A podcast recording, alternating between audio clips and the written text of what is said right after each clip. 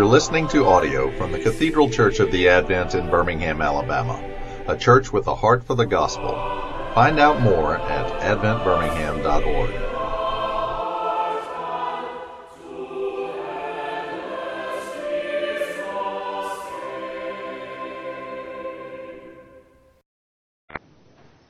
Reading from Paul's letter to the Galatians, chapter 2, verses 19 through 21. For through the law I died to the law, so that I might live to God. I have been crucified with Christ. It's no longer I who live, but Christ who lives in me. In the life I now live in the flesh, I live by faith in the Son of God who loved me and gave himself for me. I do not nullify the grace of God, for if righteousness were through the law, then Christ died for nothing. Please pray with me. Now may the words of my mouth and the meditations of all our hearts be always acceptable in thy sight, the Lord, our strength and our Redeemer. Amen. Please be seated. Well, it's great to be uh, back with you today for this uh, second installment. As I promised yesterday, uh, there would be sort of a further fleshing out um, of sort of these concepts, uh, these sort of Lenten concepts that we uh, addressed upon uh, yesterday, in particular the ideas of, of, the cross and, and suffering. And um, I was reflecting on this a little bit about what we're actually trying to do here. And one of the great uh, errors of the Christian um, sort of church throughout its history has been to misunderstand exactly what the purpose of Scripture, and then by extension, the preaching of the gospel, is actually intended to do. Because we are not in the business of trying to convince you of something. We're not in the business of, of bringing you new information, as it were, but we are in the business of, as it were, re- revealing a extant reality that you are all too painfully already aware of the darkness of the world. This is what John talks about in his prologue, is that the people who walked in darkness must and have now seen a great light. And so one of the the, the days that changed in my life, as it were, is when I actually realized that I had something not simply to say, but something to do as a preacher. And this is something that I get directly from the Apostle Paul, who was the one who, upon reflecting on the death and resurrection of Christ, went away for three years, having had all of the traditions sort of uh, digested in his life, and sat down and said, What in the world was that about? And comes back preaching to the world about one thing Christ and Him crucified for sinners. This is not information that uh, is, uh, we, we conjured up, but is actually the revelation of God in the world that reveals a reality to our darkness that you are all too painfully aware of. And yet we walk around, as John says, those blinded even to the depths of its darkness. So that's what we are uh, doing today, uh, and what we're going to continue to sort of, uh, where we're going to finish off the beginning yesterday and end today, and that's the intent at least, because we talked about yesterday what is the universal reality of the human condition that actually unites us to people in the past and connects us to our grandchildren and great great great grandchildren. What is it that allows us to say something like, I know what the Apostle Paul was feeling? Or I know what my great grandchildren will face. What is it that unites us? And yesterday we talked about that as being suffering and the question of God. Now, some of you are sitting there saying, What have I gotten myself into today? Yay, I'm here at lunch. This sounds so wonderful. Well, it is Lent, I'll remind you. We are walking towards Good Friday, but nevertheless, there is gospel light in the midst of this. Because as we heard yesterday, Jesus himself points to his disciples and he says in Mark, If anyone would come after me, let him deny himself and take up his cross and follow me. Whoever would save his life will lose it. Whoever loses his life for my sake and the gospel will save it. And what we talked about yesterday is that Jesus was painfully aware of the fact that bearing a cross in life was unescapable, inescapable. And yet, by his death and resurrection, the direction towards which people by faith would carry their cross would make all the difference in the world.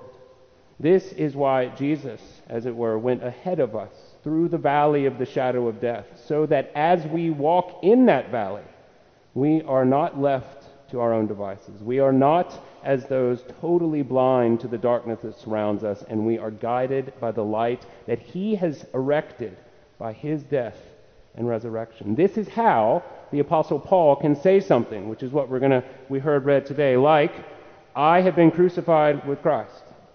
It's no longer I who live, but Christ who lives in me. And the life I now live, I live by faith in the one who gave himself for me and died for me. So you see, the cross reveals that our lives, sadly, this side of heaven, in light of sin, death, and the devil, are marked for that very end death. But it also provides the basis of hope. Because now, by the resurrection and through faith in Christ, we are given direction and hope and purpose in this dark, cross shaped world to proclaim the goodness and mercies of God in Christ. This is what the Apostle Paul is telling us in his letter to Galatians. Now, at first glance, this sounds very easy. Sounds like good news. Sounds sort of uh, uh, standard fare. You know, the, the Reformation uh, cry, sola fide, just believe. This is, this is good news for sinners, it sounds like. And maybe for some, it's too easy. You know, the perennial objection to the Apostle Paul. This is what he's dealing with in Galatians. But I think that if any of these sort of uh, ideas surrounding the, I, the, the, question of faith alone, either it's too easy or somehow it's, it's, it's simple to, to, um, to get your head around, uh, if you have that sort of um, sentiment, which is what it is, well, then we're not taking seriously enough the mechanism by which God saved the world, namely the cross. Because, see, Paul even juxtaposes this very thing, saying in our reading today that if righteousness, if right standing, dikaiosune, if our sort of uh, ability to stand before God could come in any other way, then Christ died for nothing.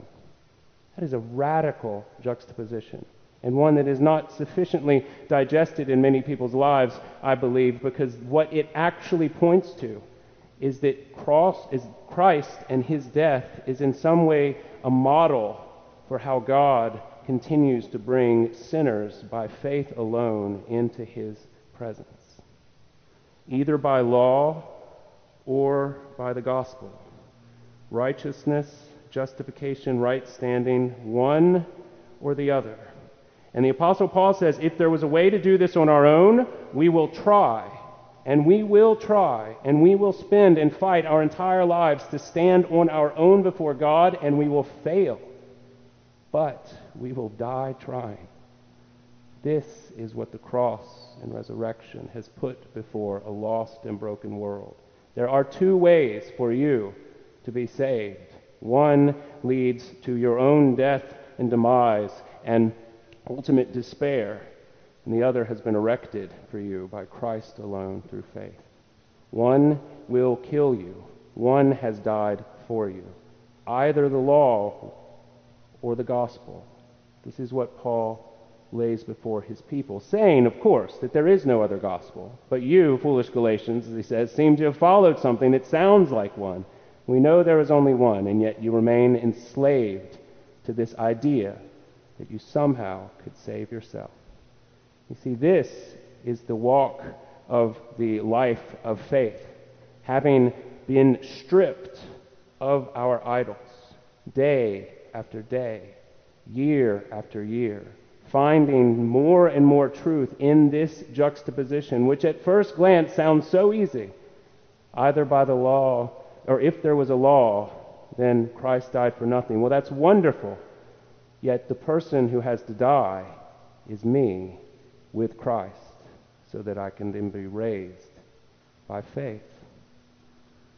You see, what is this new life by faith alone? This is something that is not, it's easily said, it's not easily won. Ask Jesus about this. Because the confession comes at the death of the confidence in those very things in which you once placed your hope.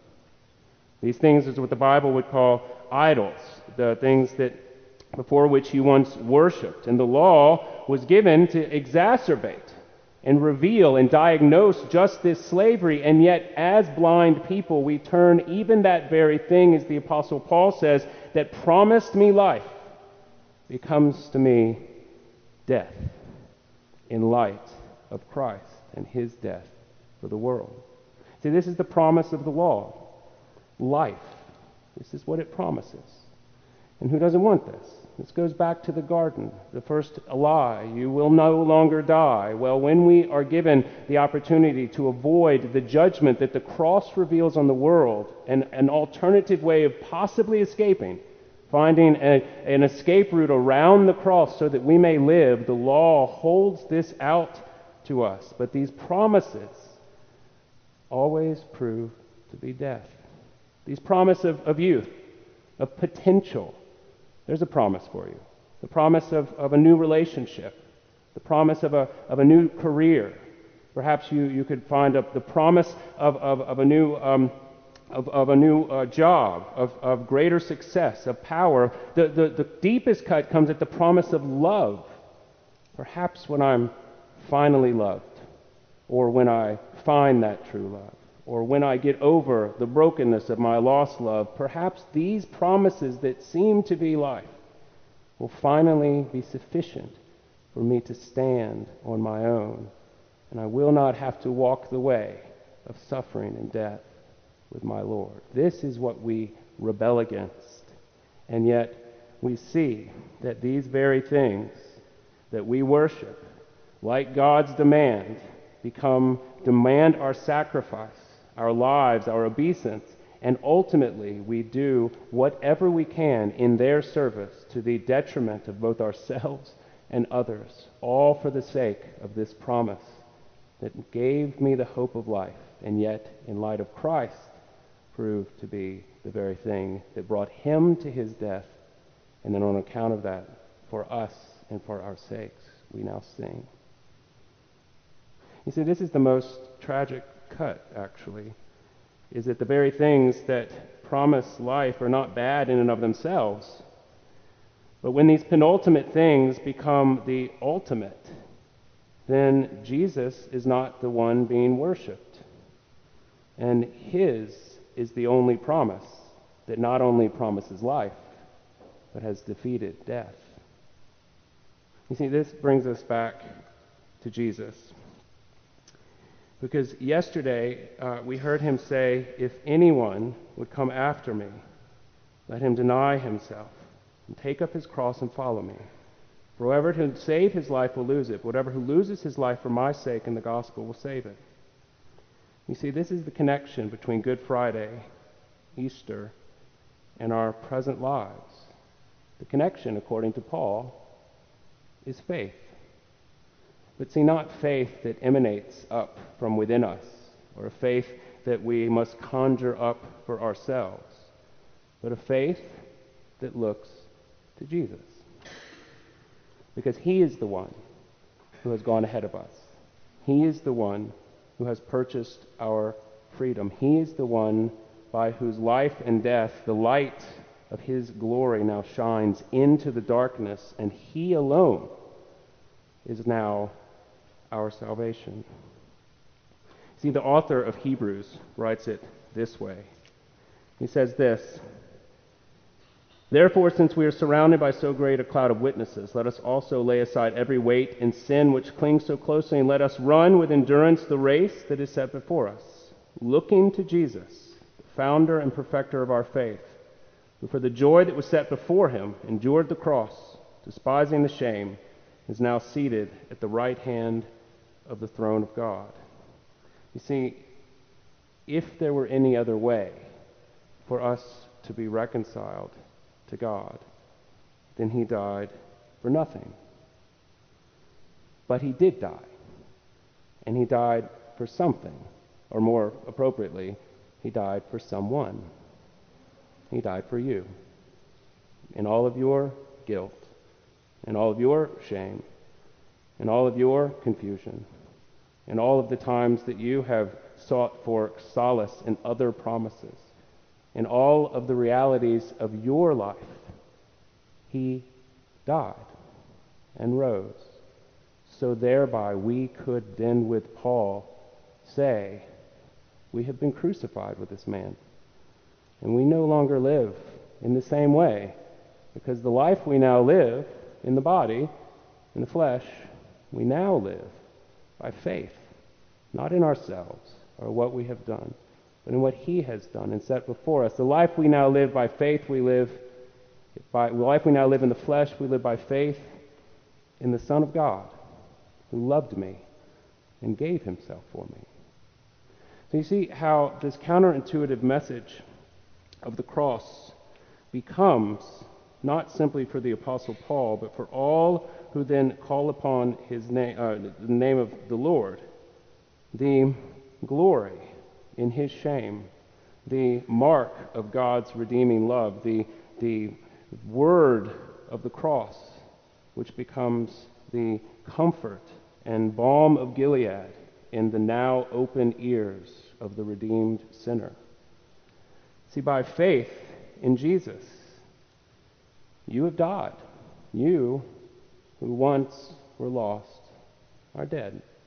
And now, by faith, you have been raised as a beloved son and a revered and, and beloved daughter, someone who has been comforted, adopted, given all of the promises of God, secured not in yourself, but by God in His Son on a cross for the sake of the world. So let this Lenten season perhaps be one where we grow deeper in our appreciation of the, the wonder, love, and praise to the God upon whose promises we stand. Those that were purchased for us by Jesus on the cross to bring sinners into the reach of his saving embrace. And thereby they live by faith in the flesh in light of the one who loved me and gave himself for me so that we would be walking in his glory and his grace. Thanks be to God. Amen.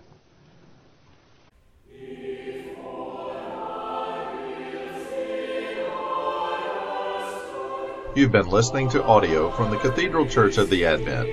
If you live in Birmingham or find yourself visiting, we hope you'll join us at one of our Sunday services. Find out more at adventbirmingham.org.